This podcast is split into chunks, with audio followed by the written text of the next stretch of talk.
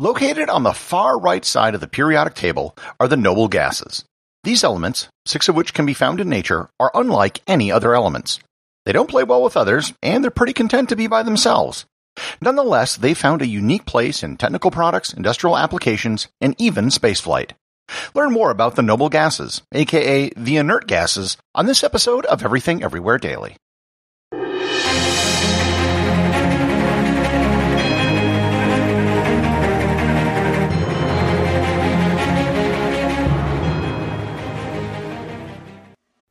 Episode is sponsored by ButcherBox. Summer is right around the corner, and that means cookouts. No matter what your preferred food is for a cookout or a barbecue, ButcherBox can help you make it the best. If you want to serve up some hamburgers, ButcherBox has grass-fed ground beef to make the perfect smash burger. Want to cook up some steaks? Well, ButcherBox has that too, with some of the best cuts of steak such as New York strip, ribeye, and filet mignon.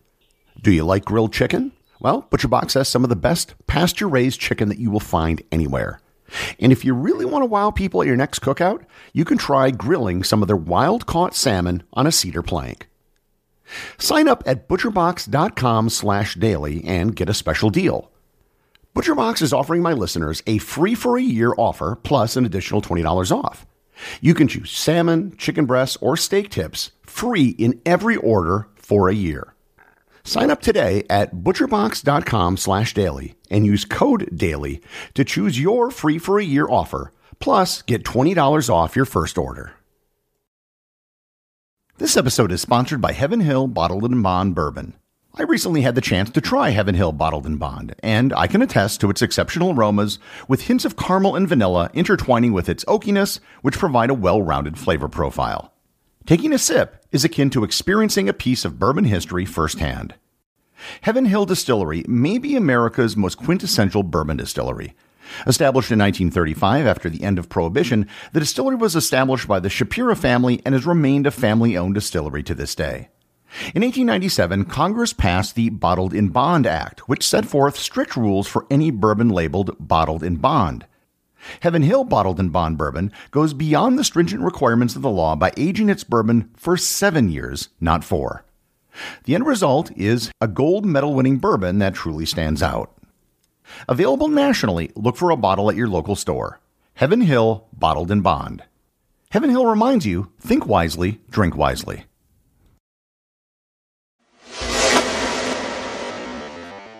In the past, I've done episodes on individual elements. I could probably do a full episode on helium, but once you get beyond that, it would be hard to do a full episode on the individual noble gases. So I figured I'd just lump them all together. But before I get into talking about the individual elements, I should probably briefly explain what makes inert gases inert. Each column on the periodic table is called a group, and what each group has in common is a valence number. A valence number describes the number of electrons that are in the outermost electron shell of an element. For example, the alkali metals such as sodium, potassium, and lithium all have one electron in their valence shell and they are on the far left of the periodic table. The halide group includes fluorine, chlorine, and iodine. Every atom wants to have a complete outer valence shell. Alkali metals want to give up an electron and halide elements want to take an electron to fill their shells.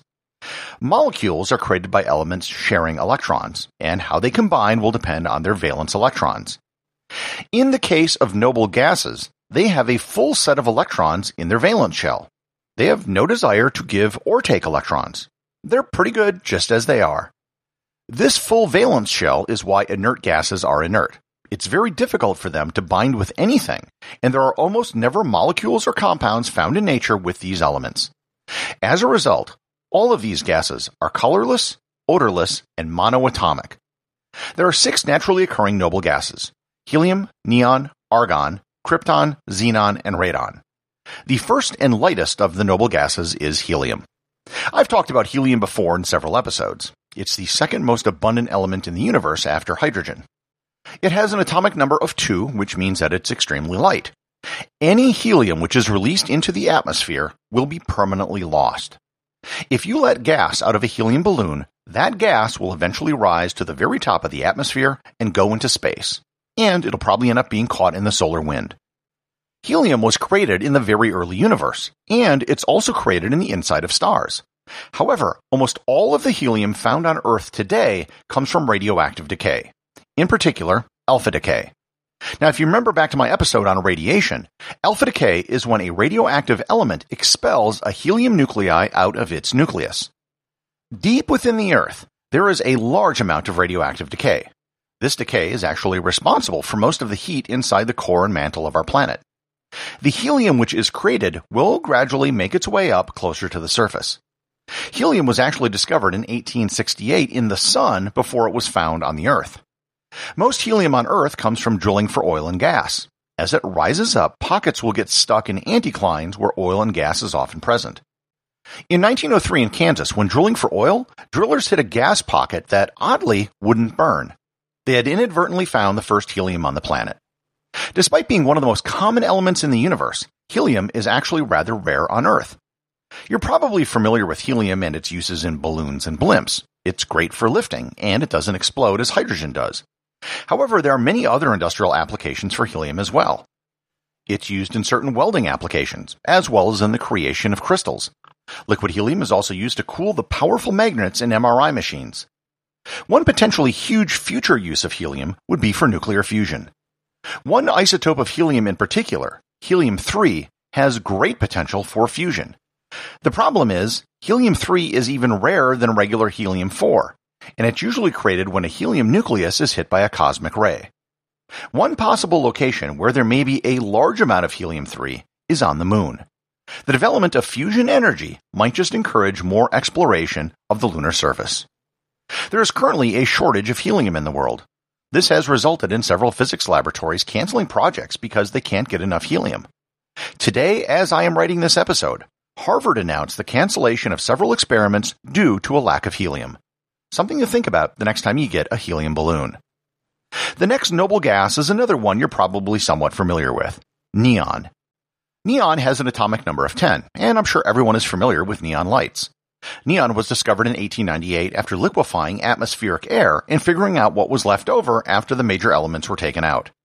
Neon is the fifth most common component of atmospheric air, making up 0.0018% of air. Neon being heavier than helium doesn't escape to space when exposed to the atmosphere. The neon found on Earth is a combination of both primordial neon and neon from radioactive decay. 65% of the neon in the world comes from a single company, Iceblick. Iceblick operates in Ukraine and Russia, and as you can guess, this has resulted in a global shortage of neon since the start of the Russia-Ukrainian conflict. The price of neon jumped over 600% since the start of the war. They get neon by separating it from air. In fact, all of the noble gases, other than helium, are mostly acquired via a process known as cryogenic air separation. You liquefy air by cooling it down. The primary products are liquid oxygen and nitrogen, but you also get trace amounts of other gases that are in the atmosphere. The biggest use for neon, as you might guess, is for neon lights. When an electrical current is applied to neon, it will glow a bright orange red. And if you see neon signs of other colors, that is usually due to coloring in the glass tube that contains it. Beyond that, there are some limited uses in lasers, computer chip production, and in vacuum tubes. In any application where you just want a gas that won't react with something, other gases are going to be a much cheaper alternative, such as the next noble gas, argon. Argon has an atomic number of 18, and it's actually the third most common element in air, making up almost 1% of the air that you are breathing right now. Argon is, on average, more abundant than water vapor and carbon dioxide in our atmosphere. The fact that it's so abundant means that it's much cheaper than neon or helium. If you need something very inert, argon is probably going to be the best choice due to cost. Carbon dioxide is often used as a fire suppressant, but in some high-tech applications, argon is used to put out fires because it's guaranteed not to react with anything else. Argon is a common gas used in welding, some aerosol cans, and as a preservative. The original United States Constitution and Declaration of Independence are encased in argon-filled containers. The next notable gas is krypton. Krypton has an atomic number of 36, and it's about 100 times rarer than argon. Krypton consists of about one part per million of the air in the atmosphere you breathe. You can get it from cryogenic air separation like all the other gases, but not very much, which is why it's so expensive. There aren't a lot of uses for krypton because in most of the cases you could use it, you could use a cheaper argon instead. However, there are some very specific technical cases where krypton is more suitable, including as a coolant in high-end physics experiments. Small amounts are also used in some fluorescent lights and sometimes as an insulating agent between panes of glass. Xenon is the fifth noble gas with an atomic number of 54. It's 11 and a half times rarer than krypton in our atmosphere. Xenon is the first noble gas that is above iron on the periodic table, which, if you remember back to my episode on how stars work, means that it's not produced in stars via normal stellar evolution. It's produced like heavier elements in a supernova and is a byproduct of radioactive decay. Xenon created by radioactive decay is actually a really big problem in nuclear reactors. The isotope xenon-135, which only has a half-life of 9.2 hours, is what is known as a neutron poison. In fact, it is the biggest neutron poison in existence. Neutron poisons can really impede nuclear reactors. Xenon poisoning actually contributed to the Chernobyl nuclear disaster, and it's something that nuclear engineers have to consider whenever designing a reactor. Xenon also plays a role in space travel. Some satellites use what is known as an ionic thruster. It simply uses electricity to expel gases that have been given an electrical charge. Xenon is a preferred fuel source for ionic thrusters because it's so heavy, which means that each atom expelled will provide more force. While xenon is a great fuel source, it's also really expensive, so many satellites have now shifted to iodine. The final and heaviest of the noble gases is radon.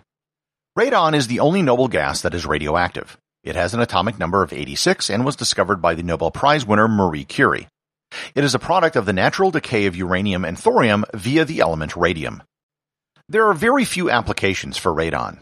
What little radon that is actually collected for industrial use is incredibly expensive. It's collected via uranium mining and it can sell for thousands of dollars per milliliter. It has some very limited medical uses, but most scientists can use it as a natural radiation marker in soil or groundwater. The biggest issue with radon is that it's a serious health threat. Because it is naturally occurring, radioactive, and it's the heaviest gas, it can accumulate in places like basements and mines. Radon will settle in low-lying places because it's so heavy. As it is a radioactive alpha-emitting gas, it's the second largest cause of lung cancer after smoking. Thankfully, radon is actually easy to detect, and if there's a buildup of radon, it's easy to fix with proper ventilation. I should note that there is a seventh theoretical noble gas. It would be element 118 in the periodic table, and it has been given the name oganesson. It doesn't exist in nature, and it's only existed in a laboratory for a few fractions of a second. It was named after Yuri Oganessian, who helped discover many of the heavy elements created in laboratories. The noble gases are very different than any other group of elements. They don't react with anything, and they have very limited uses. Yet, you've unknowingly been breathing them your entire life without even knowing it. Unless, of course, you sucked helium out of a balloon in which case you definitely knew it. Everything Everywhere Daily is an Airwave Media podcast. The executive producer is Darcy Adams. The associate producers are Thor Thompson and Peter Bennett. Today's review comes from Sick Dagger over at Apple Podcasts in the United States. They write, I listen to this podcast every night. I love listening to this podcast. I've listened to every episode and usually set a playlist each night before I go to bed. My one complaint is that the intro music is a little loud and makes me jump sometimes between episodes. Otherwise, I spend most bedtimes listening to this podcast. Thanks, Kick Dagger. And I'm not sure if that was supposed to be Click Dagger, but I am honored to be part of your evening routine. I actually run every show through a program called Levelator, which levels out the loud and soft parts of the podcast. So technically, the music shouldn't be any louder than any other part of the show. So it's probably just a function of it coming along all of a sudden after a break in speaking. Remember, if you leave a review or send me a boostagram, you too can have it read on the show.